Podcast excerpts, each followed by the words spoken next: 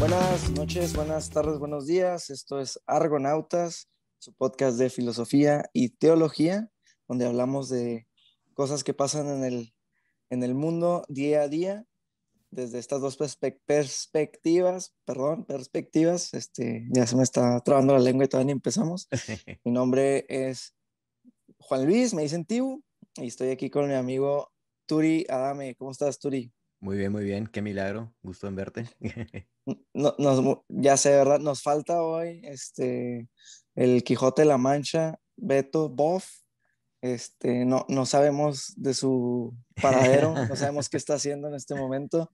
Llevamos intentando hablar con él como una semana, pero pues esperemos que esté bien. Sabemos que está bien, no sabemos en dónde está bien, pero sabemos que está bien. Es un hombre este, este y es curioso porque cada que nos juntamos siempre nos decía, esta semana hice esto, esta semana hice esto, y siempre, siempre anda metido en, nuevos proyectos, entonces sabemos que está bien, le mandamos un saludo, Beto, si ves esto, ya contesta, contesta en el grupo. probablemente podamos hablar de cosas frikis sin Beto para no, no hacerlo sentir incómodo. Sí, sí, sí. Hay, que, hay, que, aprovechar esta ocasión para hablar de todo lo, lo más friki, nerd, geek, este, que se nos ocurra, este, con la plena libertad de no sentirnos juzgados por la mirada de, de Beto. Oye, estamos en épocas donde toda la gente se siente juzgada, ¿no, Turio? ¿Cómo es? Este, sí, sí, sí, se siente observada, nos sentimos observados y, y, no, sé si me van a juzgar a mí por mi, por esta tacita de la Virgen de Guadalupe. La Virgencita, please. Sí, no nomás es la Virgen de Guadalupe, es de la Virgencita, please, ¿verdad? Sí. mi taza. Este, a ver, ¿de qué es esta taza, eh, tío? A ver. Y no, no, tengo ni idea, Turi. Parece como de el Monte Everest. De Monte, sí, Oye, ¿cuándo vas a regalar esas tazas, Turi? Híjole, me las regalaron a mí, entonces no, no sabría decirte. Este, pero... Son ese, ese tipo de cosas son las cosas que quiero, pero nunca compro porque siempre digo, no lo necesito, no lo necesito, y al final me termino convenciendo de que no lo necesito. Y luego después que te veo que tú la tienes, digo, sí la necesitaba. Es que sí, sí, sí, sí, es que tú ya tienes más responsabilidades que yo, ya estás casado, ya eres un hombre ya de familia. Uno como quiera puede darse estos lujos para eso, dice para eso trabajo. Un, hombre joven y soltero. Sí, pero no se crean, eh, no, no, no sean tan irresponsables, porque sí, hay una página de internet, por cierto, que se llama This is why I'm broke, así, tal cual. O sea, por eso estoy en quiebra y son puras cosas carísimas que no necesita nadie porque están bien feronas. O sea, por ejemplo, venden la armadura así de Iron Man, así de, pero así tamaño completo, ¿verdad? Y, tamaño real, o el, el, el, guante de Thanos, este, o una mesa así de Ant-Man y bueno, de mil cosas así. Pero nunca se meten en esa página. Este... Sigo esperando que mencione las cosas que no necesita la gente. tienen, tienen, obviamente, del Señor de los Anillos, tienen como no te imaginas, ¿verdad? Y este, ¿A poco sí? sí? Sí, sí, sí. Y me las a tener que pasar. Sí, pero... Bueno, en, en, los comentarios nos pones esa página y yo pongo el teléfono del Turi para que deje de estar soltero. Ah, te creas. Oye, vamos a, este, a, pues a platicar a la gente lo que vamos a hablar, ¿no? Oye, hablando de eso, quería, espérate, antes de eso, quería, ah, está muy lejos. Quería mostrar a la gente los cómics que me compraste, Turi.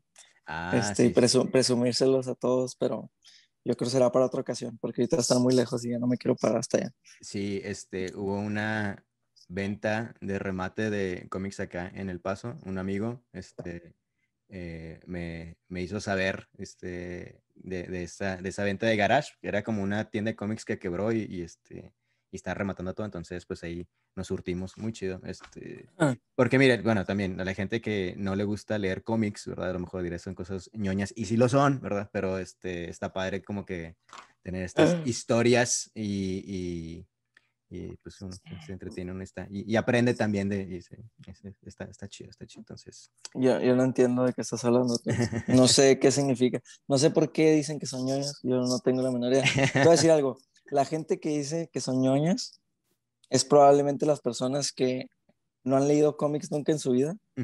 Y si los leyeron, no, no los leyeron bien porque estaban bien pequeños y los usaban nomás como para ver los dibujos y así, medio los leían y apenas estaban así como que metiéndose el mundo de, de, de la lectura.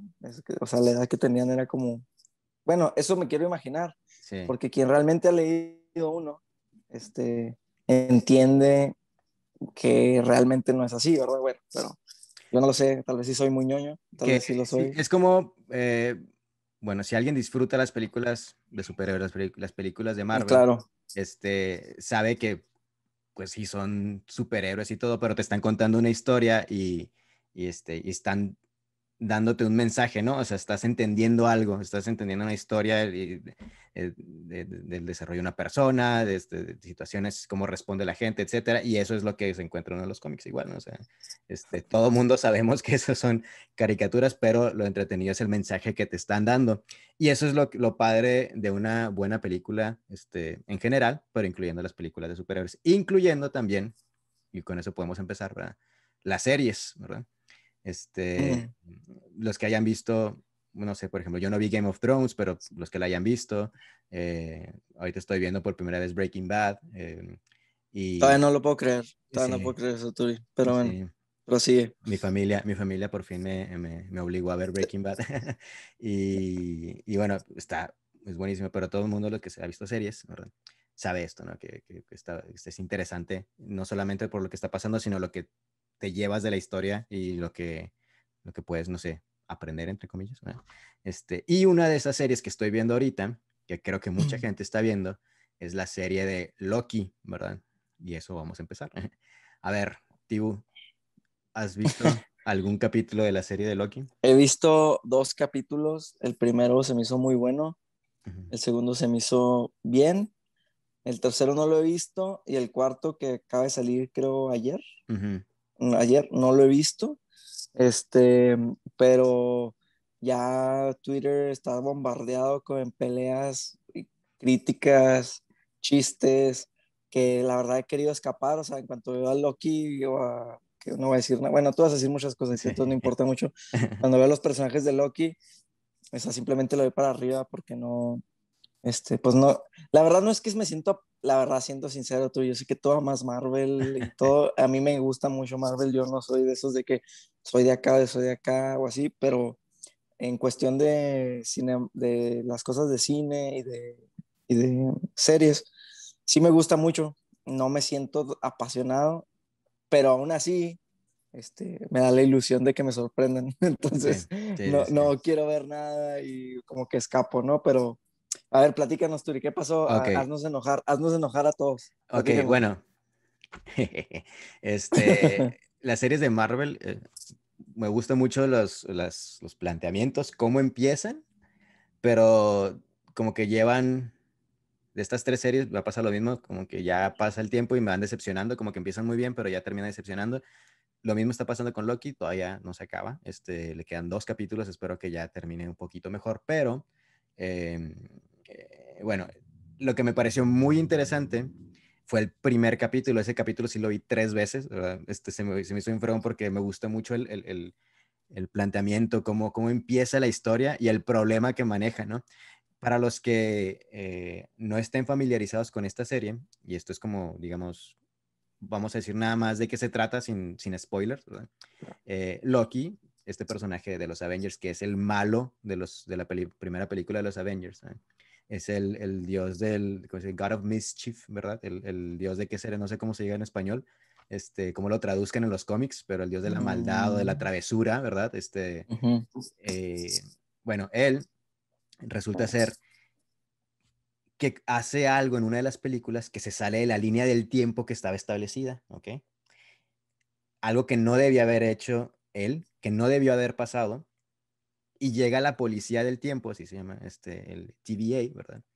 Llegan por él y lo arrestan por haberse salido de la línea del tiempo, ¿ok? Y el planteamiento de la serie es ese, es decir, que existe este orden establecido, las cosas como deben de pasar, este, que todo está marcado, todo está dentro de un sistema, ¿verdad? Y Loki les dice que él dice, a mí nadie me va a decir lo que yo tengo que hacer, este, yo decido por mí mismo, y luego le dicen, no, ¿verdad? Lo que tú decidas eh, siempre tenía que pasar así, este, y la historia sigue un curso, este, y Loki aferrado dice que no, que yo decido por mí mismo, nadie me dice qué hacer, y, y el problema que está de fondo en esa serie es este, el, el sistema contra la persona, ¿no? lo determinado, no sé, el, determinismo, las cosas van a pasar, contra la libertad de la persona, la decisión de la persona.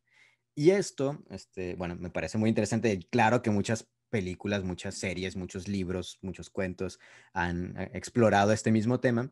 Eh, pero bueno, eso, eso es también, se exploró una vez más, pues, con esta, con esta serie. Eh, vean la serie si les gusta Loki, está, está padre, te diviertes. ya después pasan muchas otras cosas que no están tan, tan, tan chidas, el guion está más o menos flojo, pero ahí me queda este problema, ¿verdad? Del sistema, el gran sistema, ¿verdad? Que todo lo abarca, que todo lo explica, ¿verdad? Y que todo lo determina contra el individuo. Y me trajo a la mente a mi filósofo, bueno, uno de mis filósofos favoritos, este, que es Soren Kierkegaard, ¿verdad? Es uno de esos filósofos eh, que yo conocí en el seminario, que nunca había escuchado hablar de él. No es de los más populares, digamos. Este, y, no, yo no lo conocía, ¿verdad? Em, y aprendí de él en el seminario y él se plantea este mismo problema, ¿no? El, problema del individuo, el individuo frente al sistema, frente a todo lo demás, ¿no? No sé, este, no sé si también te pasa a ti, Tibu, que estás viendo una película, este, una serie o leyendo un libro, un cómic, lo que sea, y de repente ya como que te suena algo que ya leíste, ¿no? Este, dices, ah, estas son las ideas de tal autor, ¿no? Este, o me suenan estas ideas de tal autor, ¿no? este, pues por ahí va, por ahí va mi planteamiento. No sé, mm. ¿cómo ves? Tú sí viste ese primer capítulo, ¿no? Este, sí, sí, sí. Pensé que, pensé que nos ibas a, a platicar un poquito de lo que... Pero ahorita entramos a eso, entonces, este, de lo que... Ah, no, bueno, eso, que pasó. es que esos son spoilers, esos, son spoilers, pero bueno, a ver, a ver si ya, a ver si decimos. Justamente, bueno, antes de que entremos al tema, este, me, este planteamiento a mí también se me hizo muy interesante. Eh, eh, la cuestión de, yo pienso que es dentro, hay una etapa en la vida de la persona en la que siempre se encuentra, eh, o varias etapas, pero o sea, yo pienso que una muy común es cuando la persona va creciendo, va en su época de, no sé, la pubertad, toda esta situación en la que empieza a cambiar la persona, empieza a, a crecer, a volverse, como dicen ahí, adultos pequeños este, empieza a ver como una rebeldía ante ciertas cosas que la familia les, les ha establecido, que las, no sé, la sociedad les ha establecido, y nace como una rebeldía natural hacia lo impuesto, de cierta manera, o hacia ciertas características o ciertos elementos de aquello que se les ha impuesto. Y yo pienso que planteamientos como estos siempre renuevan ese, bueno, eh, en, este caso de la serie de Loki, siempre renuevan como ese espíritu del querer sentirse o libre o más libre de lo que se ha sentido una persona en su vida o hasta, o hasta este momento. Y yo siempre lo he pensado este espíritu como un espíritu muy jovial, o sea, en el mismo sentido del crecimiento humano, eh, pero me gusta decirlo como un espíritu jovial porque no, no importa qué edad tienes, este, si, si llegas a plantearte de nuevo esta pregunta, siempre hay como un impulso a querer decir que no de, o sea, que la persona quiere sobreponerse a cualquier cosa que lo pueda limitar y es por la misma, yo, yo se lo atribuyo a la misma naturaleza de libertad que tenemos, que nos, este, que, que nos invita a no querer sentirnos atados a absolutamente nada. Este, que a veces yo pienso que esto se puede confundir con muchas otras cosas, que probablemente esto lo vamos a ir tocando ahorita, como entender que ciertas cosas que nos ayudan a vivir mejor o a vivir bien, este, no solamente como personas, sino como personas que constituyen, que vivimos dentro de una sociedad, este, pues no son realmente cosas que nos estén quitando la libertad, sino que modulan eh, los excesos que pudiéramos tener a través de nuestra libertad para no dañar la libertad de otros o la dignidad de las otras personas.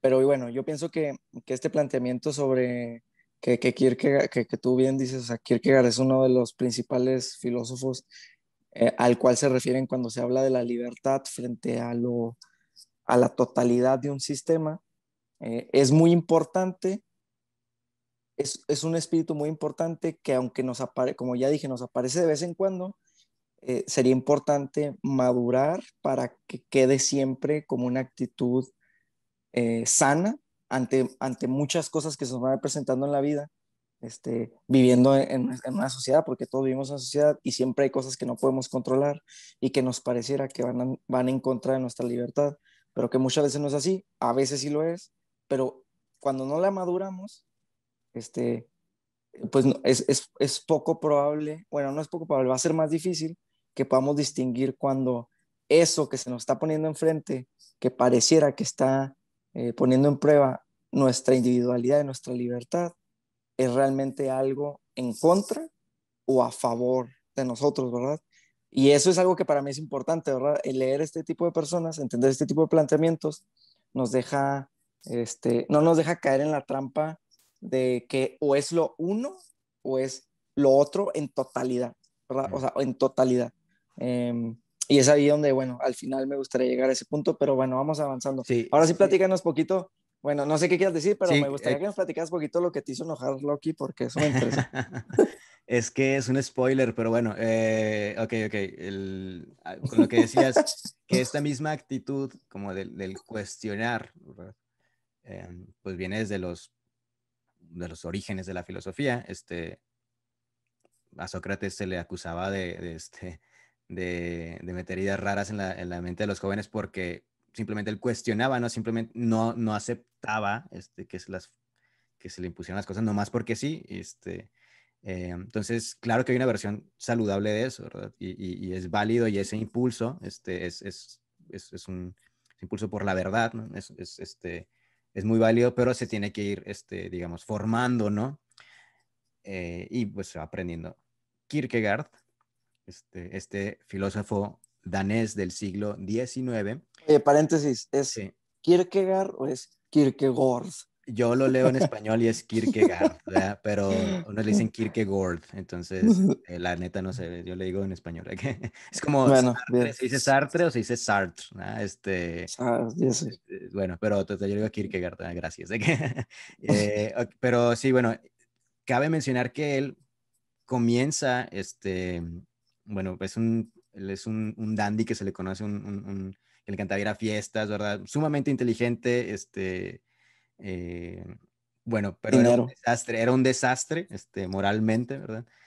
Y él se llega a plantear este vacío en su propia existencia, ¿verdad? Que dice, pues estoy, tienen en sus diarios, ¿no? No, no sé si en sus diarios, no, este es un libro que se llama mm, Lo uno o lo otro, ¿verdad?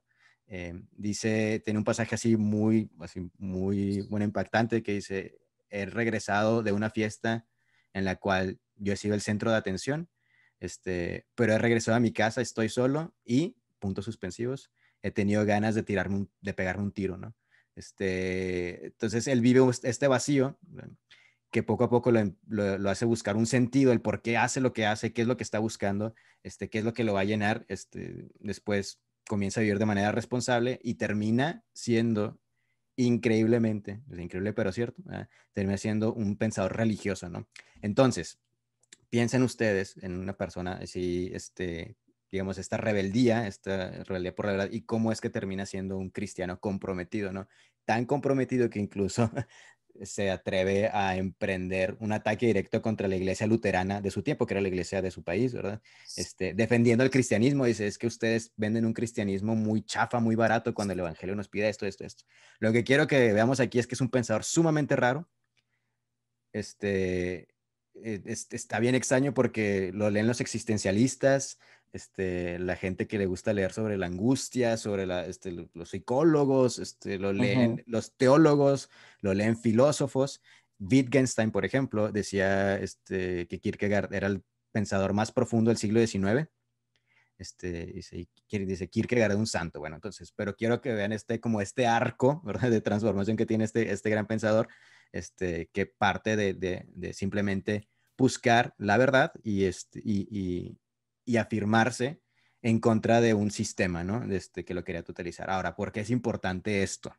¿O por qué, o qué me recuerda a mí, ¿no? Este, piensen ustedes en, en, en, en este, en este planteamiento, ¿no? El, un sistema que todo lo abarca, que todo lo explica, ¿verdad? Este, y que no puedes ni siquiera cuestionarlo. eh, y que cuestionarlo o salirte de la, de, la narrativa sería como considerado como un crimen, ¿no? Como una herejía y que merece ser juzgado, como la serie, ¿verdad? Este, y eliminado, ¿no? Cancelado. Ok. Piensen ustedes, pensemos nosotros, ¿verdad? En qué grupos, ok, no, qué grupos se les viene a la mente que no podemos ni siquiera mencionarlos, ¿verdad? Por temor a que nos vayan a contar este cierto con esto, esto, esto, lo otro, ¿no? Que ni siquiera podemos mencionarlos, no podemos ni siquiera, mucho menos cuestionarlos, muchísimo menos estar, de, estar en desacuerdo, ¿no? Ok, esa visión, si estamos pensando en estos grupos, estos son grupos totalizantes, ¿verdad? Este, que si alguien no va con esa narrativa, eh, este, merece ser como juzgado y, cancelado. No les tengo que platicar qué grupos, yo creo que cada uno ya se imagina cuáles son, ¿verdad?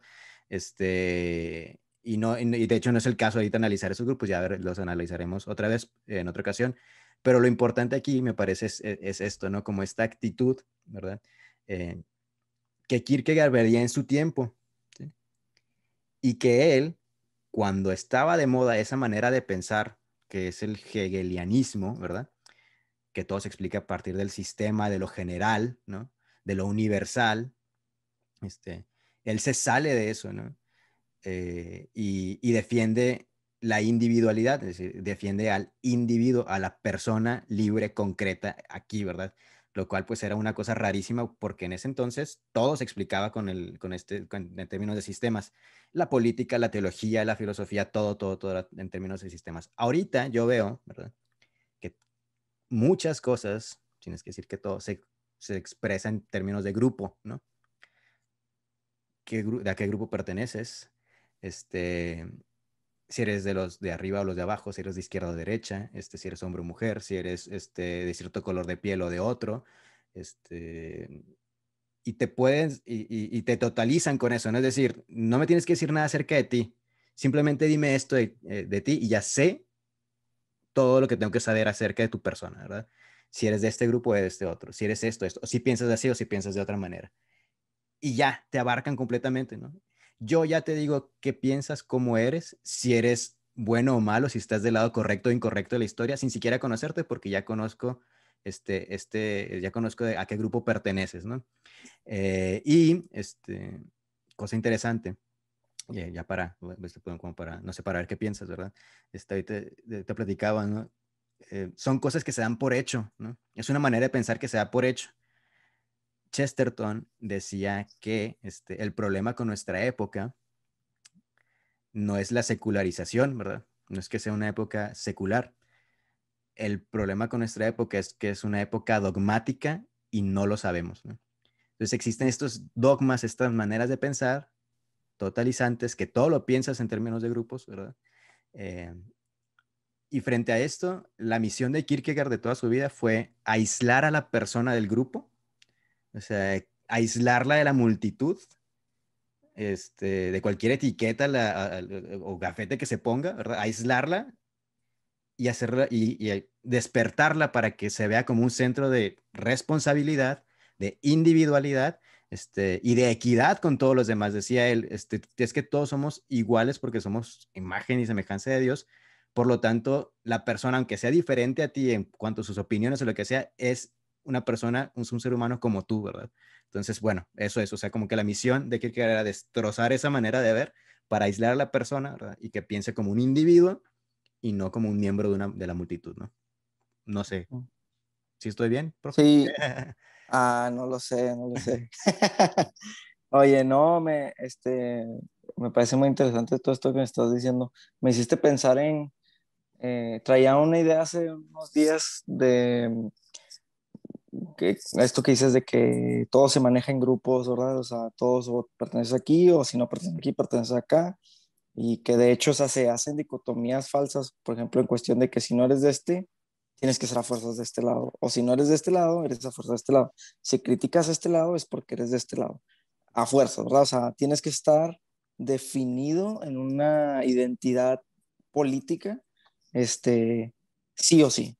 Y a mí me hacía pensar eso como que es no sé, como un circo social donde todos tenemos un rol dentro del circo. Cuando estamos en lo público, ¿verdad? Todos tenemos que tener un rol social, o sea, un rol en el, en el show, ¿verdad? Eh, nadie puede no tener un rol dentro de este circo, según las estructuras del circo. Este, pero cuando te vas a tu, fuera del show, ¿verdad? Tras bambalinas, posiblemente ni siquiera este, sigues con ese rol al final de, del show, ¿verdad? Este, pero ya en lo privado, donde nadie te, te, alcanza a ver, es donde llegas a ser más honesto contigo mismo. Eh, pero una vez que vuelves a salir a lo público, al show, este, tienes que volver a ejercer ese rol. Y muchas veces yo pienso que se hace inconsciente más que conscientemente, este, que todos estamos ejerciendo un rol o tenemos que, nos sentimos impulsados a tomar una posición de, las que ya se encuentran definidas para no perdernos, no, o sea, no, no ser expulsados de, de, lo que pareciera que es lo único que existe, que es el show social, ¿no? Este, el circo social. Em, y a lo que iba con esto es que, bueno, tú mencionas ahorita de este tipo de grupos que, que parece que hoy estamos dogmatizados en cuestión de que no puedes, eh, bueno, estamos dogmatizados en cuestión que no puedes pensar en contra, no puedes cuestionar, este, ni siquiera puedes llegar a preguntarte en lo más mínimo si pudiera haber la posibilidad de que eso esté incorrecto sin que haya un ataque directo, no a tus argumentos, ese es el problema, ¿verdad? Sino a tu persona, aquello que comúnmente se le llama pues las falacias eh, ad hominem, ¿verdad? O sea, que se ataca a la persona, pero no se logra atacar a los argumentos, porque muchas veces no hay argumentos para tocar, atacar a estos argumentos que tú estás defendiendo, perdón, que tú estás este, contradiciendo o, cuestionando. Y, por ejemplo, tú hablas de estos grupos, yo puedo pensar claramente en qué grupos hablas, como el, feminismo, eh, el, la, el, los grupos LGBTI y no sé cómo, no me acuerdo, el otro día lo escuché, el nuevo, este, no me lo pude grabar. Em, los problemas de, ahorita los estamos hablando antes de grabar, que tú me lo recordaste, las cuestiones estas de, de los del racismo, ¿verdad? Este, que ciertas comunidades son oprimidas y otros son opresores por su color de piel. Eh, y mencionaste otro que yo lo tenía entendido dentro del LGBTI, pero al parecer este, está separado. Bueno, no, Te, no encuentro muy bien de la diferencia, pero si quieres, eh, lo, lo, platico como paréntesis, este, para... Sí, claro, claro. Sí, sí. Este, es eh, el que maneja esta idea, son varios, obviamente, son, son muchos, ¿verdad? Pero, pero un autor que, que, estuve escuchando últimamente eh, es este, se llama Douglas Murray, creo, este, que tiene un libro que se llama The Madness of Crowds. Él describe cuatro grupos así, o sea, por lo menos cuatro que manejan estas narrativas eh, incuestionables. Em, que en su momento se buscó que tuvieran la, dignidad, ¿no? De, ser reconocidos, pero que ahora se, ha vuelto, se han vuelto como los, los que manejan, ¿no? Las, narrativas, ¿no? Y son cuatro, él maneja cuatro, son este, el, eh, el primer capítulo es gay, el otro es eh, las eh, mujeres o feminismo, ¿verdad? Este, la raza y los trans, ¿verdad? Cabe mencionar que el autor de este libro, él es este, es una persona homosexual, ¿verdad? Entonces, él habla de la comunidad gay pues, con toda la autoridad de saber lo que está diciendo, porque él vivió desde las luchas de, reconocimiento de, sus derechos, ¿no? Hay países ahorita todavía que es un crimen ser homosexual, entonces él narra cómo históricamente se luchó por estos derechos legítimos, pero que ahora ya están, por ejemplo, ahorita estamos en el Pride Month, ¿verdad? este, y, que está como este discurso ya en todos, todos, todos, todos, todos lados. Y dice, y él dice, es que como basta, ¿no? O sea, no es como que estemos buscando igualdad, parece que es un discurso dominante. Bueno, total. Eh, ahorita mencionabas que, que, que, no distingues entre la, comunidad, por ejemplo, gay y trans, ¿no? Que parecían como el mismo grupo, ¿no? ¿Eso es a lo que te refieres? Pues más bien yo no había escuchado, bueno, ya últimamente escucho que los mencionan separados, antes los escuchaba juntos. Sí, como, este, no sé cuál ha sido la diferencia. Sí, de hecho él explica, o sea, él explica, dice, este, pues son parte de la misma comunidad, ¿verdad? Porque son en la, una comunidad este, LGBTI, ¿verdad? Em, pero dice, pero para mí, una persona trans, él dice, ¿verdad? Este, es un misterio, igual que lo es un misterio una persona trans para una persona heterosexual. O sea, dice, yo lo entiendo, yo, yo, no, yo, no, yo no comparto, dice, no entiendo el, el, el eh, ni la experiencia de vida, ni la mentalidad, dice, somos diferentes. Siempre. Entonces, como dice, aunque nos pone en la misma comunidad, somos completamente diferentes, ¿no? Y ya se mete en términos que, que, bueno, ya después podremos explorar este, lo, lo, interesante de estos, de estos grupos, ¿verdad? Eh, pero sí, piensa, por ejemplo, ahorita, este, cómo no puedes ni siquiera cuestionar y se considera algo hasta sí. ya metido eh, en broncas. ¿Cómo es posible este, que, que ahorita la, la, cuestión tan de moda de, lo, de los hombres biológicos este, en, en, en, deportes de mujeres que ya van a ir hasta las Olimpiadas, ¿verdad? Y que si te atreves a decir, bueno, pero ¿qué tal no sería una buena idea preguntarnos qué está pasando aquí, a ver si esto es justo, se vale o no, o sea, eh, o qué onda con esto, y, y, así ya nomás se dice, lo cuestionas y ya te llueve, ¿no? O sea, ya, te, sí. ya te, los, te llueven los insultos de transfóbico y simplemente buscas cuestionar. Entonces, a, a lo que al punto, al punto que va este libro es, la, la, la, locura de las multitudes, ¿no? Cuando esto se vuelve una multitud, ¿sí? Es cuando esto se vuelve una, una locura, o sea, ya no existen los argumentos, simplemente es una narrativa y si te atreves a cuestionar, ya te, este, pues, te carga, ¿no? Eres un hereje, eres un, este, e, e, eres juzgado y eres, digamos, este, cancelado, ¿no? Este, y, y, y eliminado y ya te, o sí, simplemente te, te excluye, ¿no? De, de la narrativa. Entonces, esta idea también, ya para, de, perdón, porque te, te, te, interrumpí, ¿no? No, no, no, todo este, este, es una idea importante en, en el pensamiento de, de, Kierkegaard. Kierkegaard dice, aquí hay dos maneras de ver la vida. Hay quienes piensan que la verdad está del lado de la multitud uh -huh. Y hay quienes piensan este, que no, ¿verdad? Que, que, la verdad simplemente se encuentra al nivel particular. Este, él llega a decir, este, la multitud es una mentira, ¿sí? porque en una multitud la persona se vuelve irresponsable, indoliente, ¿verdad? Este, y, y, se vuelve simplemente, logra hacer cosas que de manera personal no se atrevería, como ahorita tú decías, ¿no? Este, entonces, dice, siempre que hace una multitud, pues cuidado, ¿verdad? Porque puede ser que, que se transforme en una, una, cosa que la persona individualmente nunca, nunca haría, nunca pensaría, nunca diría. Pero ya, este, entrados en la multitud, este, pues ya, se, se vuelve como una, una, sí. locura, ¿no? Perdóname, tío, pero te, te interrumpí. No, no, no, no, te... este, eso que dijiste se me hace, espérame, ¿qué fue el último que dijiste? Lo de la multitud, ¿verdad? La multitud es una mentira, sí. Y este... Lo de la multitud es una mentira. Este, te iba a decir que pienso, eh, bueno, habla, volviendo a la, esto que tú dices, la diferencia entre que en el, en el grupo bueno, es que perdí la línea de lo que está diciendo, del, del dogma, ¿verdad? Estamos uh -huh. hablando de lo de que el dogma, o sea, que se vuelve sociedades dogmáticas, este, o grupos dogmáticos en los que no se puede cuestionar nada porque el que tú cuestiones, este, real, o sea, la respuesta o el, el diagnosis, ¿verdad? ¿no? El diagnosis de que tú tengas una pregunta o un cuestionamiento, sea siempre se, se te lo, el diagnóstico que te dan siempre es eh, algo que tenga que ver con una fobia. Es decir, uh -huh. si tú te atreves a cuestionar cualquiera de las ideas o principios de estos grupos, la respuesta, tu diagnosis es que tienes una fobia a tal grupo o a tal tipo de persona. Entonces, volviendo al lenguaje como de, este, de, de Loki, ¿no? Eh, el individuo, para este tipo de grupos, el individuo que se atreve a pensar por sí mismo fuera del grupo es una variante, ¿no? Del grupo. Sí, sí. o sea, es, o sea no, no debería existir, o sea, ese, esa persona no debería existir y si piensa solamente tiene que pensar bajo los principios, o sea, estar siempre de acuerdo. ¿Te acuerdas cuando teníamos el grupo de Santo Tomás de Aquino? Este, el círculo.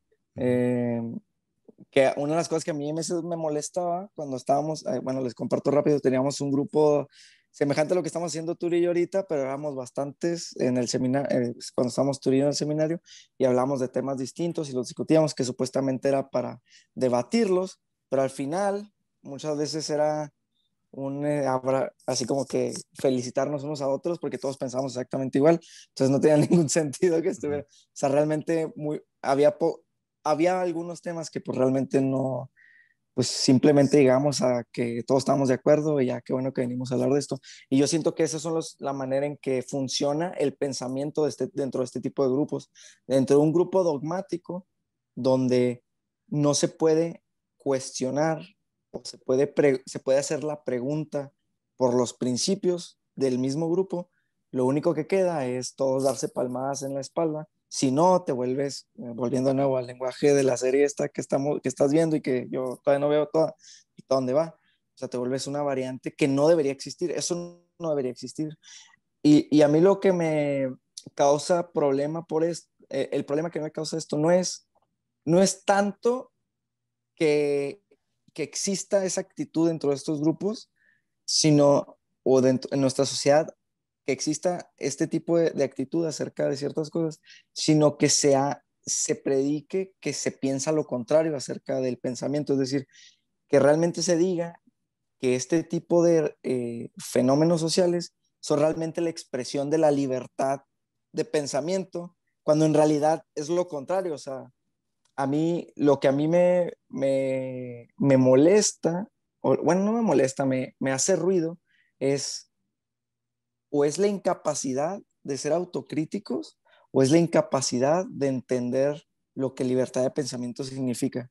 Este, entonces, no sé, no sé cuál de las dos sea, o que simplemente este, utilizan un lenguaje retórico para fines propios que van más allá de, de un bien social. O sea, entonces, eh, que va más, va, va, más, va realmente dirigido a un bien de lobby, ¿verdad? De lobby, no me refiero a o sea, a todos los lobbies que existen, todos los grupos cerrados donde sirven para ayudar a sus propios fines y se acabó. O sea, no es algo que trascienda más allá a, un, a una universidad, una, pues un bien común, pues, por decirlo así. Sí, sí, es, Es, lo, es lo irónico, ¿no? De que, bueno, si esto se supone que nos tendría que hacer una mejor sociedad, ¿no?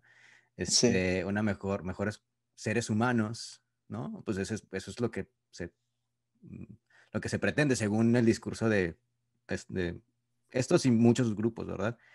Eh, digo, es la ironía de que queremos un mundo más tolerante, pero pues ni siquiera toleras que yo te pregunte qué rollo con esto. O sea, como que, o sea, y simplemente es preguntar, a lo mejor y estoy equivocado, ¿no? O sea, yo estoy, estado, o sea, sí, o sea, yo he estado equivocado y estoy equivocado y estaría equivocado en muchas cosas, ¿verdad?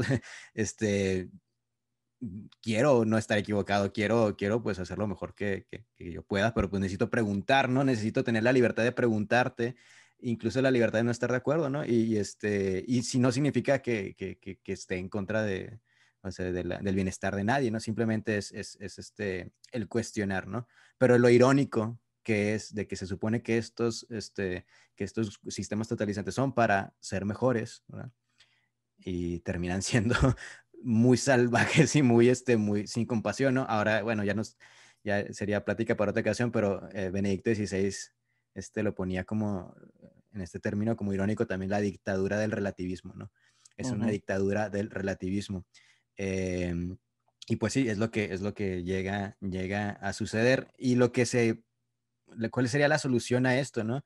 Em, como dices tú, yo que simplemente es atreverse a pensar críticamente, o sea, críticamente no es, como ya lo hemos dicho aquí, ¿no? O sea, no es criticar, simplemente es como hacer un análisis, preguntarte si hay pasos lógicos de aquí a aquí, si tienes evidencia, ¿verdad? De lo que estás diciendo. Y si no, no pasa nada, la buscamos y si resulta ser que buscando evidencia sale una idea contraria, no pasa nada, cambiar de opinión, este, eh, porque se, lo que se tiene que buscar es la búsqueda de la verdad, ¿no? hasta donde nos alcance nuestra capacidad. Obviamente no vamos a conocer la verdad absoluta de todas las cosas, no se puede, ¿verdad? Pero sí por lo menos este, quitarnos de una mentalidad cerrada, ¿no? Este, y, y, y, ya impositiva, digamos, de que ya te dijeron todas las respuestas y esta es la respuesta. Y si no estás aquí de acuerdo con esto, eres por lo tanto lo otro. Quiero decir un ejemplo que vi y que he visto varias veces en redes sociales, pero uno que para mí fue una joya, ¿no? Eh, están hablando de la supremacía blanca, ¿no? Y de, este, era una persona eh, blanca, este, eh, y, y, él y, esta persona decía que él ya se había dado cuenta de su error, de su racismo interiorizado, ¿verdad? Y que estaba haciendo este, lo mejor posible para deconstruirse. Este, y, sabía que se esa palabra. Sí, pues, pues eso es lo que, es lo que se utiliza, ¿verdad? Este, entonces, y dice lo siguiente, ¿verdad? Eh, y, y, él promueve, esta persona promueve eh, lo, que es lo que se le conoce como antirracismo, ¿no? Que todo mundo queremos este, que acabe el racismo, ¿verdad? La gente sensata, pero el antirracismo específicamente es una serie de, de cosas muy concretas. Bueno, total. y él decía lo siguiente, si una persona blanca no reconoce que es una, es una persona racista, que ya lo trae de por sí, por, ser, por el hecho mismo de ser blanco, para mí, dice, está ocupando un, este, un espacio colonizador, está, está jugando un papel de colonizador, por lo tanto no lo necesito en mi vida y por lo tanto no le debo compasión. ¿sí? Ok, mm. entonces, por compasión a la humanidad, ¿verdad? Esta persona ya no tiene compasión de alguien que no esté de acuerdo con él. Este, eh, y ese es como el para mí, yo lo puedo, dije, esto tiene que ser un chiste, ¿no? Y no, y le seguían y le seguían. Es decir, si no estás de acuerdo conmigo, este, no tengo tiempo para ti, no tengo, por mi salud mental, no te tengo que considerar porque estás del otro lado, eres un colonizador, eres un racista, eres un, eres un homofóbico, eres un transfóbico, eres esto y eres otro, y lo que quieras, eres un hereje, eres un, este, etcétera, etcétera, etcétera, ¿no? Este, eres un progre, eres un tradi, eres lo que quieras, simplemente porque no estás de acuerdo con lo que yo veo, este, por lo tanto eres parte del problema, te estoy totalizando, ya te estoy poniendo una etiqueta y te estoy totalizando, ¿no? Este, sí, eh, eh, eh, para mí fue como muy, este, dije, no lo puedo creer, pero así es. O sea, si no estás de acuerdo, entonces conmigo no, no te debo compasión. Y, por, y eso me hace una persona muy compasiva, ¿no? Este, Pues sí, eso, la, la, idea entonces acá, este, la solución, no sé, no sé si solución, pero una, un paso, ¿verdad? Que propone este pensador es aislar a la persona, ya decimos, de la multitud, que cada quien nos aislemos, ¿verdad?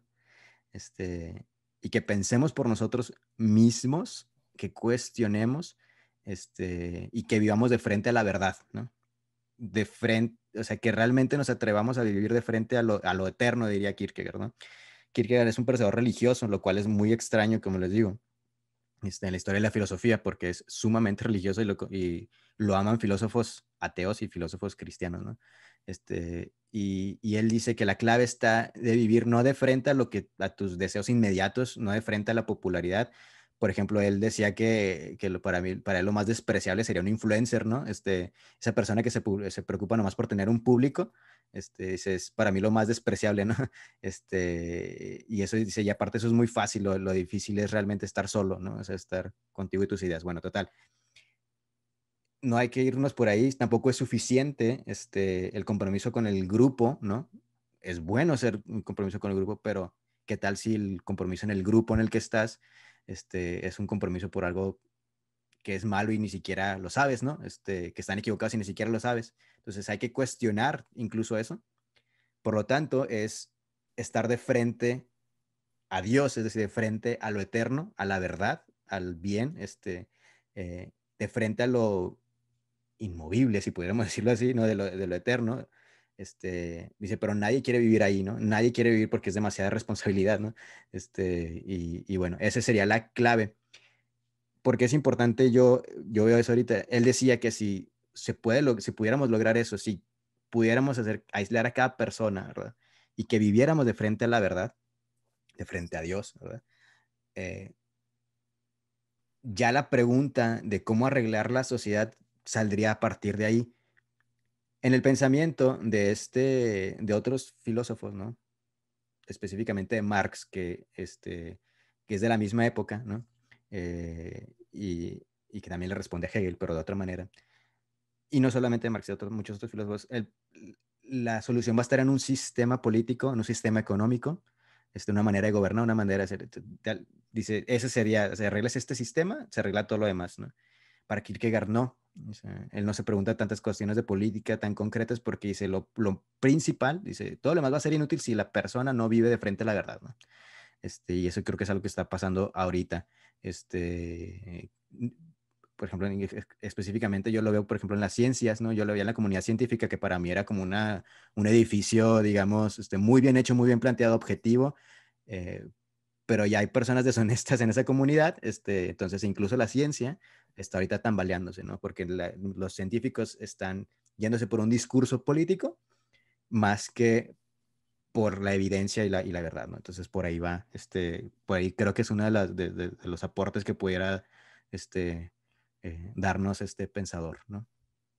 Sí, yo pienso que es este, es bueno recordar o volver a repetir y yo sé que ya lo hablé, ya lo hablamos en otro capítulo, que algunas personas me dijeron que les gustó mucho, pero yo pienso que queda aquí de nuevo, o sea, es necesario volverlo a recordar, o al menos, sí, pues volverlo a poner en la mesa de diálogo, que eh, la, ah, para mí la diferencia entre, entre esta idea de muchas verdades y la verdad como tal, este, tiene, no es, no es una cuestión mínima, ni es una cuestión de que se puede dejar a la ligera en, cuestión de la vida social, porque yo pienso que la idea, justamente eso que dices, la, eh, lo que dices que dice Benedicto XVI, la dictadura del relativismo, así como lo dijiste, ¿sí, verdad?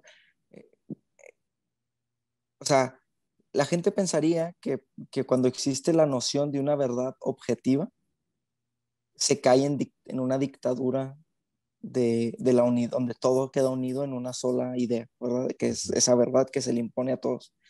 Eh, cuando en verdad este, este tipo de discursos fragmentados que se, se les da el mismo valor que cualquier otro argumento en la sociedad, la única manera en que puede sostenerse a sí mismo sin caer en, con la, en contradicción es imponiéndose a los demás. Es decir, cuando tú eh, es esto que hablábamos de, de la ideología. Em, no sé si lo hablamos aquí o antes de que empezáramos a grabar. bueno, no me acuerdo, pero estamos hablando de, de, algo acerca de la ideología. Bueno, lo que nos, yo entiendo, por ejemplo, por ideología, son todas estas, todo esto que se afirma acerca de la realidad o de cosas que suceden en los grupos sociales o cuestiones sociales sin tener eh, un fundamento en principios este, voy a decirlo así, en principios que son o demostrables o eternos, ¿verdad? Este, demostrables y eternos. bueno, no sé si esa definición va a quedar para siempre, pero la voy a utilizar ahorita, ¿verdad? Eh, lo que quiero decir, por ejemplo, tú, le tú puedes cuestionar alguna, alguno de estos grupos que estamos diciendo, ¿verdad? Y la manera en que se defienden no es a través de argumentos que demuestran o que ponen en contradicción tu cuestión o que responden tu cuestión y se defienden, sino que atacan directamente o a la persona que los está haciendo o atacan situaciones fuera de la cuestión que esta persona está haciendo, como para autosustentarse. Por ejemplo, este, puedo yo decirte, Turi, no sé, eh, eh, no, no creo que la ciencia es importante, Turi, porque si fuera importante, este, tú no hubieras preferido estudiar filosofía que quedarte en la ciencia. No es un argumento muy tonto.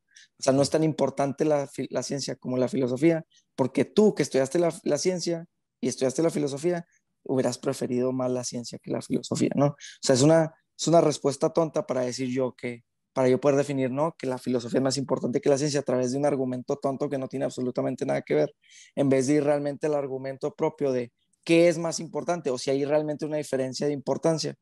Entonces, lo que yo, te, lo que yo quiero decir con esto es que, espérame, no sé qué está pasando aquí. Ok, perdón. Este, lo que yo quiero decir con esto es que me estoy distrayendo. Lo, lo que yo quiero decir con esto, a ver, dame un segundo, dame un sí, segundo porque algo se está. adelante, adelante. Muy bien, listo. Perdón. Ahora sí, es que está aquí difícil la situación. Ok, ya, ya, perdón, ahora sí, ya no muestra, ya, ya, ya se fue la distracción. Este, es que tengo un gato aquí, ah, que me estaba hablando. Ok, lo que te está queriendo decir era esto, lo que le está queriendo platicar era esto, o sea, cuando fragmentamos, cuando decimos que hay varias verdades, este, y no es una verdad objetiva que todos podemos verificar porque está fuera de nosotros, ya lo había dicho antes, ¿verdad? Lo que se va a crear es una guerra de verdades. Entonces, y cuando existe una guerra de verdades, este, y todas tienen el mismo valor que otra, y son contrarias a sí mismas, ¿verdad? Solamente la que, la que gane esa, en esa contrariedad va a prevalecer. Y ahí es donde se genera realmente una dictadura sobre una de las múltiples verdades que pueden existir. Porque si existen múltiples verdades y todas tienen el mismo valor, realmente no todas pueden persistir en un mundo en donde no todo, o sea, no todas las cosas fácticamente pueden existir a la vez. Es decir, tú no puedes decir que algo es justo este, en este grupo eh, y es igual, y, vaya a permanecer esa idea de justicia cuando el otro grupo que tiene el mismo valor que tu argumento va a decir que eso mismo que tú dices es justo, es injusto. Entonces, ¿cuál de los dos va a prevalecer? Pues el que gane la batalla de qué es lo realmente justo. El que tenga más fuerza, el que tenga más fuerza, ¿no? Entonces... El que tenga más fuerza, exacto. Entonces, si, si no existe una idea fuera de justicia, de estas dos ideas de lo justo, ¿cómo podemos verificarlo si las dos tienen la misma verdad? Entonces, este dogmatismo este, muchas veces se, acusa a las personas eh, que defienden una filosofía de la, donde existe una verdad objetiva de ser eh, personas que, que, propondrían una dictadura donde a todos se les impone una verdad universal y que nadie puede salir de ella, cuando en realidad, o sea, bueno, claro que pudiera llegar a pasar algo así, ¿verdad? En un mundo, bueno, en este mundo donde pues, las personas pueden tener malas intenciones, pero quien es fiel a esta idea de una verdad objetiva, personas que son fieles y críticas a la misma filosofía que propone una verdad objetiva, siempre van a intentar poner la verdad por encima de las opiniones, es decir, no, no imponer una opinión suya, sino siempre hacer referencia a esa opinión, rasgándole ¿verdad? un pequeño pedazo a esa gran verdad de la cual nosotros solamente podemos conocer ciertas cosas. Y, a lo que yo iba con esto, rápido, para no dar tanto tiempo porque me distraje y hablé demasiado, es que este, la, la cuestión de, de este, este espíritu juvenil donde eh, se revela el individuo ante lo establecido, es un espíritu que existió en la filosofía, como ya lo mencionaste desde un principio, o sea, los filósofos, los primeros filósofos de los que tenemos este, bueno, rastro, ¿verdad? Que sabemos que existieron, los más famosos, eran personas, sobre todo la figura, por ejemplo, la más famosa, que es la de Sócrates, ¿verdad? Era una persona que no se contentaba con lo establecido en sí mismo, sino que siempre lo estaba cuestionando para poder llegar a una idea más profunda de lo que realmente era verdad. Kierkegaard sería otro de, bueno, todos los filósofos yo creo que lo han hecho de alguna u otra manera, pero yo pienso que lo importante es esta frase famosa que existe en la filosofía, que se le atribuye a Aristóteles, pero que realmente no se sabe quién sea, que es esta de que, pues no, yo soy amigo de Platón, ¿verdad? Yo soy amigo de, un, de la filosofía o de las ideas o del mundo, del mundo de, que, de conocimiento que existe, este, pero soy más amigo de la verdad, ¿verdad? Soy amigo de Platón, pero soy más amigo de la verdad. O sea, para aquella persona que, que busca el bien para la sociedad, un bien común, debe tener esta actitud, en mi opinión, este, de un compromiso con aquello que está fuera de su propia opinión, que es la verdad objetiva, que está fuera de la opinión de todos los demás, pero que puede ser alcanzable de una u otra manera a través de, un ejercicio de especulación, de razón, ¿verdad? Hablando solamente de la filosofía, no me voy a meter en la fe ahorita, pero es de la filosofía. Y esta actitud de siempre buscar la verdad, de ser más amigo de la verdad que de alguien o de algo, ramar más a la verdad que un mundo, que una teoría filosófica o que un grupo al que perteneces, ¿verdad? Este, eh, se da solamente cuando, esta otra frase famosa de la filosofía de Kant, cuando te atreves a pensar, ¿verdad? Porque, eh, que, es la frase que me atrévete a pensar, es apereado de, va, apréndete, atrévete a pensar, atrévete a razonar. Este, y, y como tú dices, es más difícil, es más fácil como dices que dice Kierkegaard, agradar a los demás y ser un influencer estar solo con tus propias ideas y vértelas con la verdad que tú quieres, que con, las preguntas honestas en soledad, ¿verdad?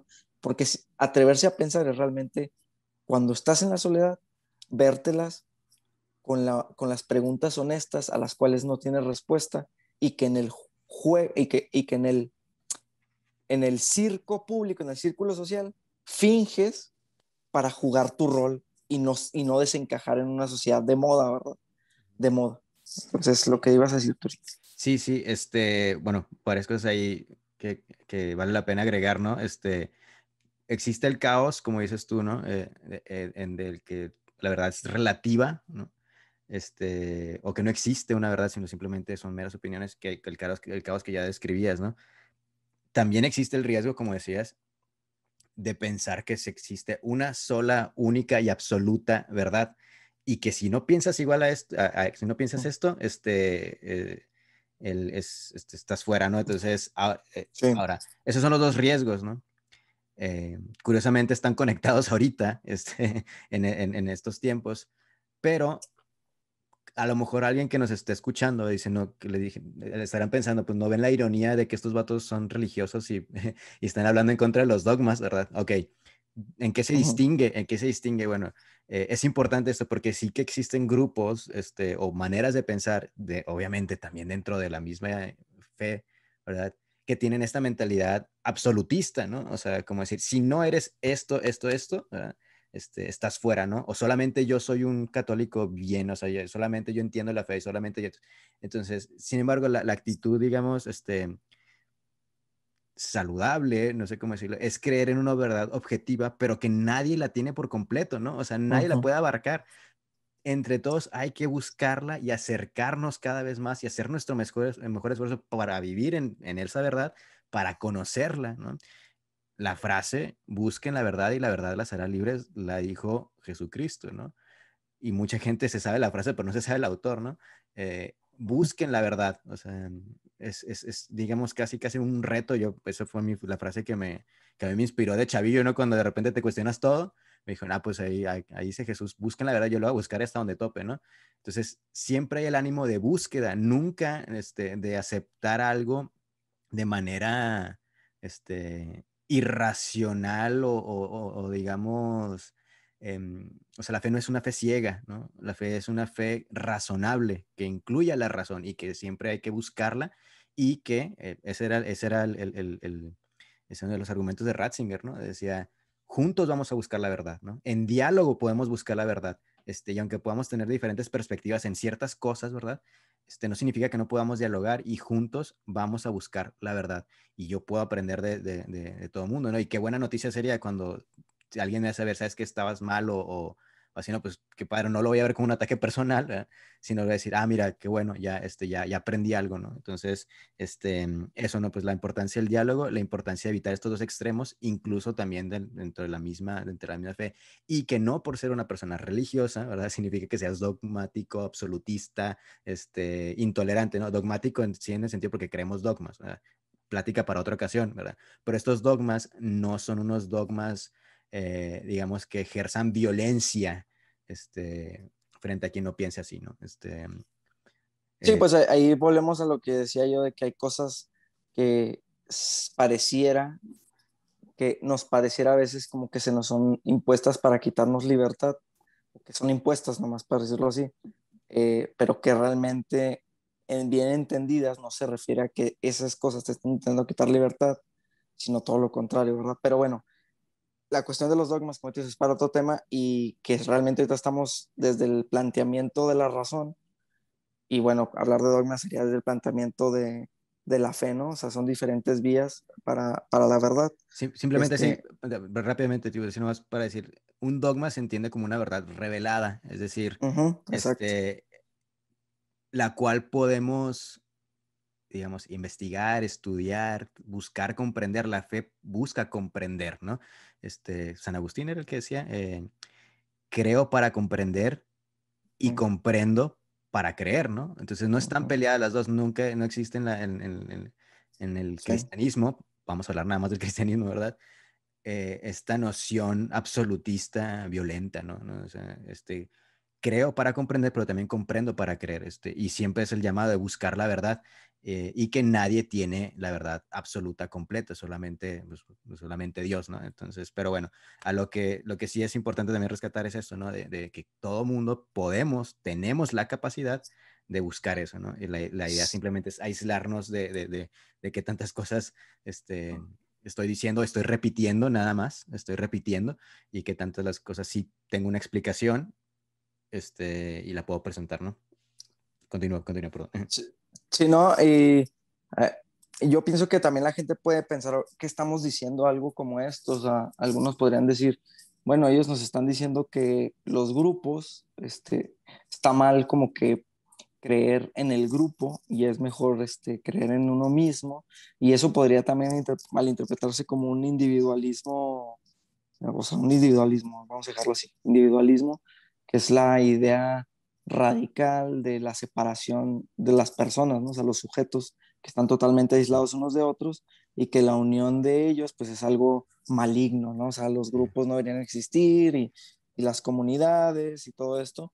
Pero yo pienso que más bien a lo que Kierkegaard quiere llegar con esta situación, y, y yo me gustaría, este, no sé, materializarlo de, desde, desde, no sé, la historia, por ejemplo, algo que a mí me, me ayuda, me ha gustado mucho para entender eh, la persona dentro de una comunidad, que es este, pues la obra de Tolkien, ¿no? Este Tolkien en su obra más grande, que es la de este, El Señor de los Anillos, este, el, toda la narrativa, aunque hay personajes un poco más importantes que otros, toda la narrativa de, esos de su libro, ¿verdad? Esos tres que se vieron en tres tomos, es una comunidad de diferentes personas, bueno, sí, personas, que tienen un, un, fin común, ¿verdad? Que es, bueno, la destrucción del anillo, el bien de la sociedad, etcétera, etcétera, etcétera. La felicidad, vamos a decirlo así, la felicidad, alcanzar la felicidad. Pero si ustedes, quienes han tenido la oportunidad de leer los libros o ver las películas, esto, las dos cosas, ustedes pueden encontrar algo muy interesante este, desde el principio se plantea la cuestión de un grupo que como grupo va a alcanzar un objetivo, ¿verdad? Sin embargo, ese grupo dura unido muy poco, o sea, muy es muy poco tiempo en el que están juntos. Luego, luego se fragmenta el grupo. Y si ustedes ponen atención, eh, los personajes, aunque van de pares o de grupos de cuatro, de tres, ¿verdad? Este, cada uno va teniendo una propia lucha durante el camino, ¿no? A pesar de que, no sé, supongamos, eh, Sam y Frodo van juntos, Frodo trae una, una preocupación y una lucha distinta en el camino que la que lleva Sam. Y a pesar de que todos van al mismo objetivo, las, la, manera en que van pensando a través del libro son, son diferentes, a veces hasta contrarias, a veces hasta contrarias, pero siempre intentando dialogar en rumbo a un objetivo común que si lo pongo en una palabra muy general sería la felicidad, ¿no? Eh, así también eh, el viaje de, o sea, podemos decir que cada uno tiene un viaje distinto a pesar de que todos van al mismo punto, o sea, así el viaje de Gandalf, ¿verdad? Así el viaje de, de, de, Aragorn, el viaje de Legolas y Gimli, ¿verdad? Entonces, podemos ir viendo cómo no está peleada eh, el buscar la verdad, el, plantearte como individuo frente a la verdad, que vamos a decir que esta verdad es la que, ¿sí me ven? Ah, que esta verdad es la que es el camino para la felicidad o es la misma, ¿verdad? Podemos decir que es el camino y final, la felicidad y la verdad. No está peleado para nada con eh, el buscarlo en comunidad, que es diferente, la comunidad es diferente a la masa. ¿Verdad? Eh, a mí me gusta mucho explicar esto, ¿verdad? Porque se entiende a veces, bueno, hablando un poco de la, de la cuestión cristiana, se confunde la comunidad con la masa, ¿verdad? La masa es como el mismo, pues no sé, es un, es un, un grupo, eh, no sé cómo decirlo, o sea, un grupo sin forma, y, y, es sin forma porque no se le puede entender sus particularidades, este, sus, sus, este, sus accidentes, ¿verdad? sin forma, este, y, y, a diferencia de la comunidad, que es un cuerpo con partes, ¿verdad? Que todas las partes tienen un rol este, específico y distinto y que conforman la comunidad. Entonces, este, bueno, nomás para que sigas, Turi, antes de que te diga, o sea, se dice que la masa piensa por sí misma, la masa yo no creo que piensa por sí misma porque no hay un cerebro, o sea, no, es decir, no hay las particularidades del individuo, sino que al estar masificados, habrá realmente uno que sea el que piensa y todos los demás eh, son el rebaño, ¿no? Se, se vuelven rebaño. En cambio, en el cuerpo, en la comunidad, cada uno tiene su propio rol y es responsable desde su rol, ¿verdad? Desde su individualidad y su responsabilidad hacia estar frente a la verdad de Dios, ¿verdad? El ejercer para bien del resto del cuerpo, ¿verdad? Y, el objetivo final, su rol, o sea, ser responsable de sí mismo y no ser un individuo este, anónimo en la masa que hace o no hace y no importa porque con estar ahí está cumpliendo, ¿no? Con estar ahí en el grupo, en esa masa, está, está cumpliendo y sea lo que se haga, tanto no tiene responsabilidad para hacer ni para ser responsable de los actos que se hacen. Entonces, hay una gran diferencia. Pero sí, bueno, sí, sí, sí. Este Kierkegaard insiste mucho en esto porque uno pensaría, como dices tú, pues este es un individualista y sé que no, o sea, lo más alto es vivir en comunidad. La diferencia es que, este, la diferencia, como dices tú, es que la multitud es anónima, no piensa, o sea, te, te, vuelves irresponsable, te vuelves este, indoliente, o sea, no, no, no, haces cosas no por hacerlas, no piensas por ti mismo, no, o sea, no, no, no razonas lo que está pasando, ¿verdad? Es una multitud, no una masa. Una comunidad está compuesta de individuos, gente responsable, gente que actúa en libertad, actúa conscientemente y, este, y lo que garantiza, para que, y aquí está la clave, no que vamos a brincar, yo creo, este, eh, una manera muy interesante, dice, lo que hace lo que crea comunidad para Kierkegaard es Dios. Dice. ¿Por mm. qué? Porque es la clave de la individualidad, ¿verdad? Este, porque tú vives de frente a la verdad, pero al mismo tiempo este, te hace consciente de tu elemento de eternidad que compartes con todos, ¿verdad? Todas las personas en el mundo, ¿verdad? Tienen esta capacidad este, de, de esta, este, estar hechos imagen y semejanza de Dios, de tener este elemento de eternidad, de tener este espíritu en ellos, ¿verdad? y es lo que te hace hermano de todos, ¿no? Entonces, vivir de frente a Dios crea al individuo, pero también crea a una comunidad, una comunidad consciente y una comunidad este, en la que ya tú, como dices tú, conscientemente este, actúas, ¿no? Y no actúas nomás porque pues van todos.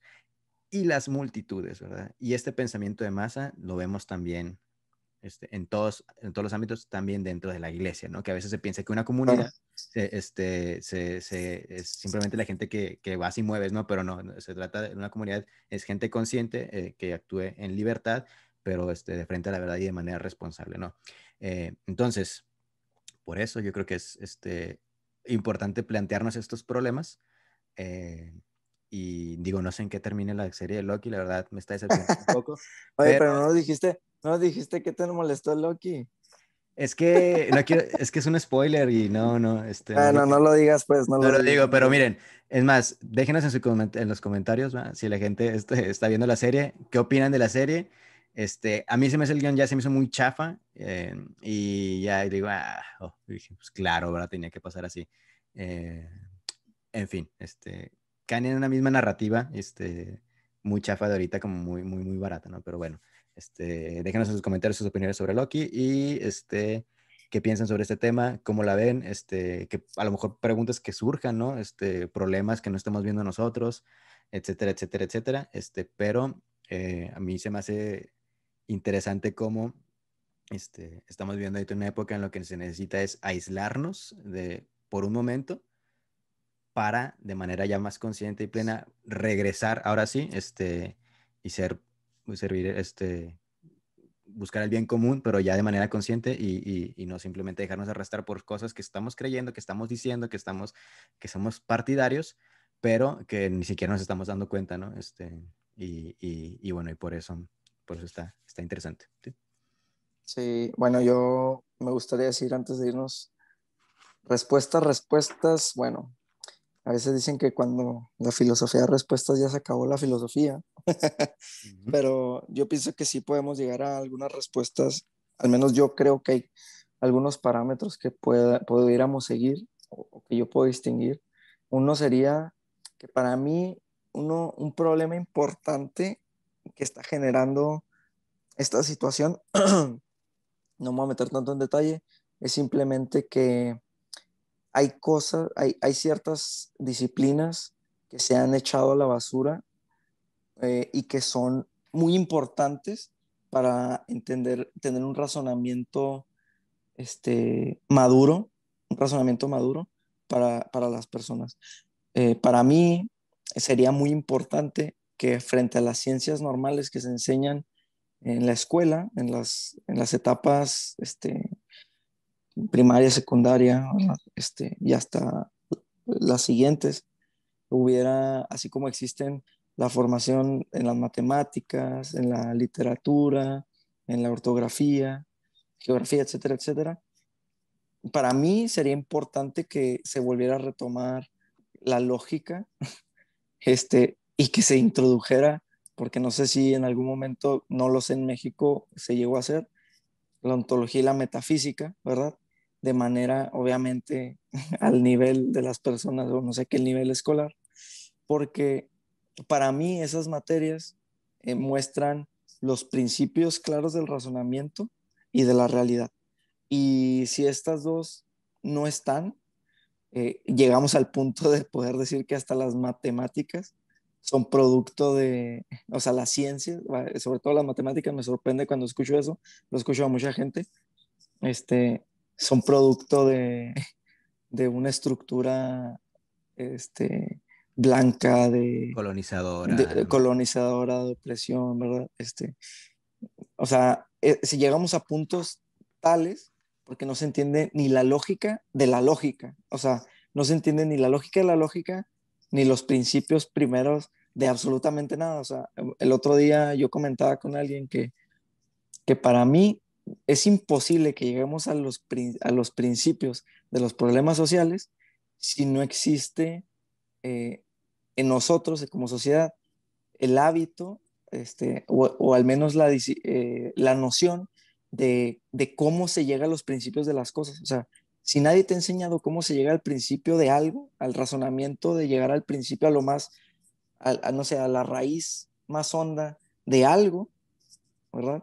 ¿Cómo vamos a, cómo pretendemos eh, llegar a respuestas o cuestionar cosas sociales cuando en la sociedad no se tiene ese hábito, no se tiene el arte, no se, no se ha enseñado el arte? Y si no, se, sabe pensar, ¿no? Si no se sabe pensar. Exacto, no se sabe pensar a los últimos principios de las cosas. Entonces, eh, si te enseñan a escribir y tienes que aprender a escribir durante toda tu vida, aunque ya te hayan enseñado, también esto es un ejercicio que te lo enseñan una vez, este, te enseñan cómo se hace y toda la vida se ejercita.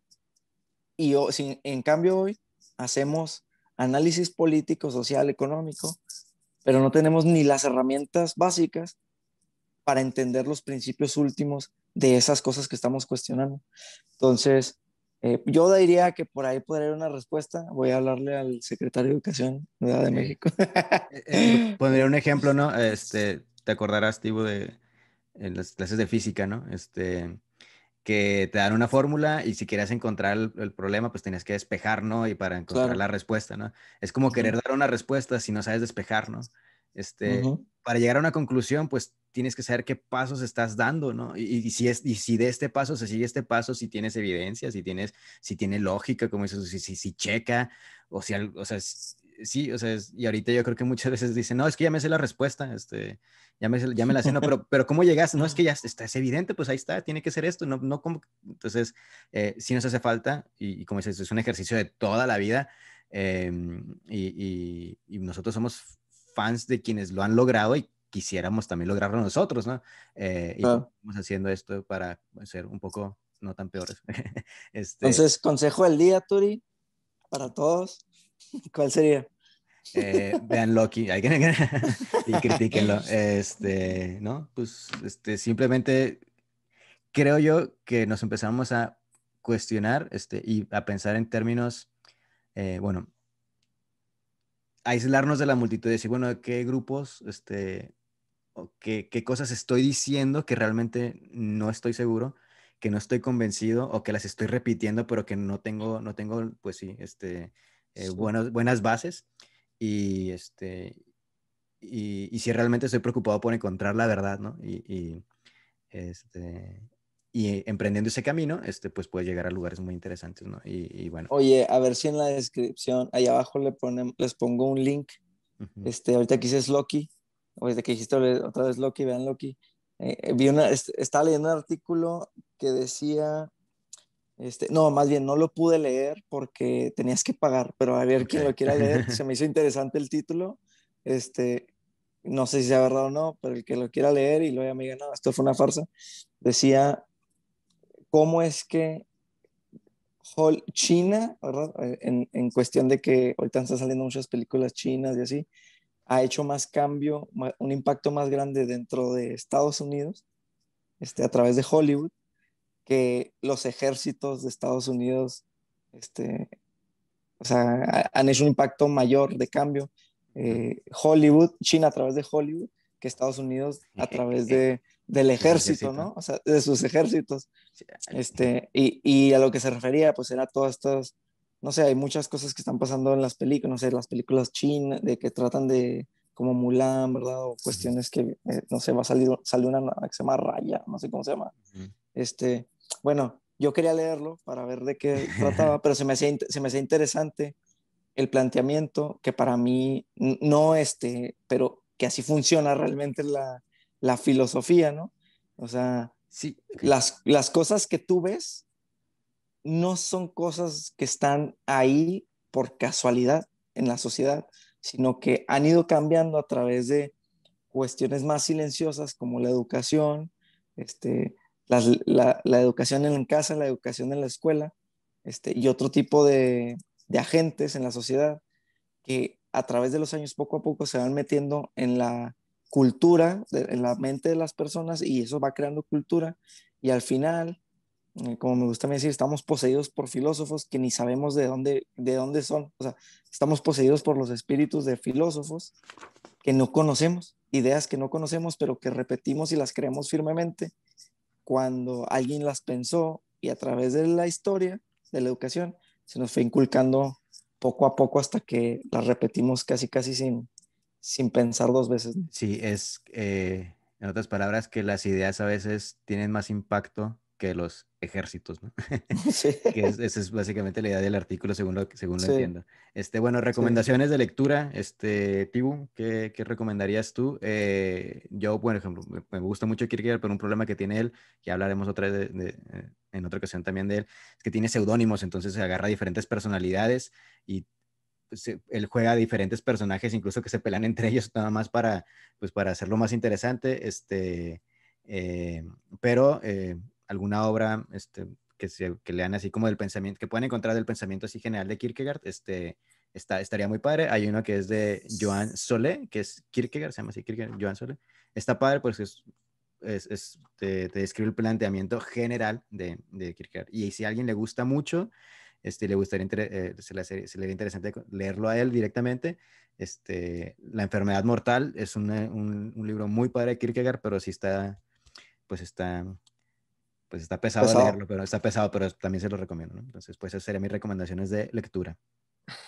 Yo les recomendaría este, leer definitivamente eh, la apología de Sócrates. Este, y bueno, esa yo pienso que es más legible que la segunda que voy a decirles. Eh, yo siempre voy a recomendar, siempre, siempre, siempre, para esta cuestión de acerca de la verdad y entender lo que queremos decir nosotros. Con esto es eh, entender a, Aristóteles, ¿verdad? Y pues la obra que creo que a Turi y a mí nos hizo un fundamento importante o hizo un cambio importante en nuestros días, pues fue la metafísica. Si le quieren entrar por ahí, es complicada, sí lo es, pero pues poquito a poquito, pero definitivamente les recomendaría que leyeran la apología de Sócrates, este, y si les gusta el estilo de Platón, se vayan por los libros de Platón, que van a encontrar mucho de, eso, de esto que estamos hablando aquí. A través de las, como usted decirle a mí, las aventuras de Sócrates. Excelente. Sí, y luego están, están hechas en forma de diálogo, entonces está... está, era, era, era un troll, pero con causa, entonces este... Eh, que, a Kierkegaard le decían algo como el Sócrates danés, ¿no? Algo así, o como de Copenhague. sí, sí, era, él tenía el mismo, como el mismo espíritu. Eh, él quería desestabilizar así lo que en las ideas ya impuestas, ¿no? Entonces sí era como el Sócrates de allá, era, era como su héroe también y dijo yo, lo que este mundo necesita es un nuevo Sócrates, dice, este, y es él, él se lo propone, ¿no? Y por eso un Sócrates que termina, este, rendido a los pies del cristianismo, ¿no? De, de, Jesús, porque, este, dice, Sócrates marcaba el camino hacia la verdad, pero Jesucristo, pues, es la verdad encarnada, entonces, ¿cómo alguien puede lograr eso? Este, si a alguien le parece inconcebible eso, este, pues léanse El Camino de Kierkegaard este, y de todos los filósofos cristianos, este, eh, de, cómo, de cómo cuestionando llegas a la verdad este, y la verdad puede encontrarse en plenitud este, en la persona de Jesucristo. ¿no? Eh, este, si eso les parece ofensivo, este, eh, cuestionense por qué. ¿Quién les dijo que tenía que, que, tenía que ser así? Sí. Pues ya unos pues ya, son las, ya son las medianoche. Ya, ya, ya, son las 12? No, no son las, ya van a ser las 12, pero ya. ¿A poco sí? Sí, bueno, sí. ya, ya, ya revelamos nuestro horario, Turi. Sí, ¿no? ya, ay, ya Ya revelamos a qué horas estamos grabando estos, pero no, está bien, pues al fin este, pudimos grabar. Una disculpa. Hemos tenido, desde, como desde que empezamos, sí, una dificultad un poco ahí, este, eh, difícil de, de vencer en cuestión de tiempos y este, de días y todo. Pero bueno, esperemos estés bien, Beto, nos estés viendo. saludos, Beto. Pues, espero no le haya dado un, este, una- un ataque ahí en el corazón después de ver Loki, porque tú le dices que, que te hace enojar mucho. Yo ya me quiero enojar, entonces voy a intentar verlo ahorita el, el 3. Este, bueno, muchas gracias por escucharnos.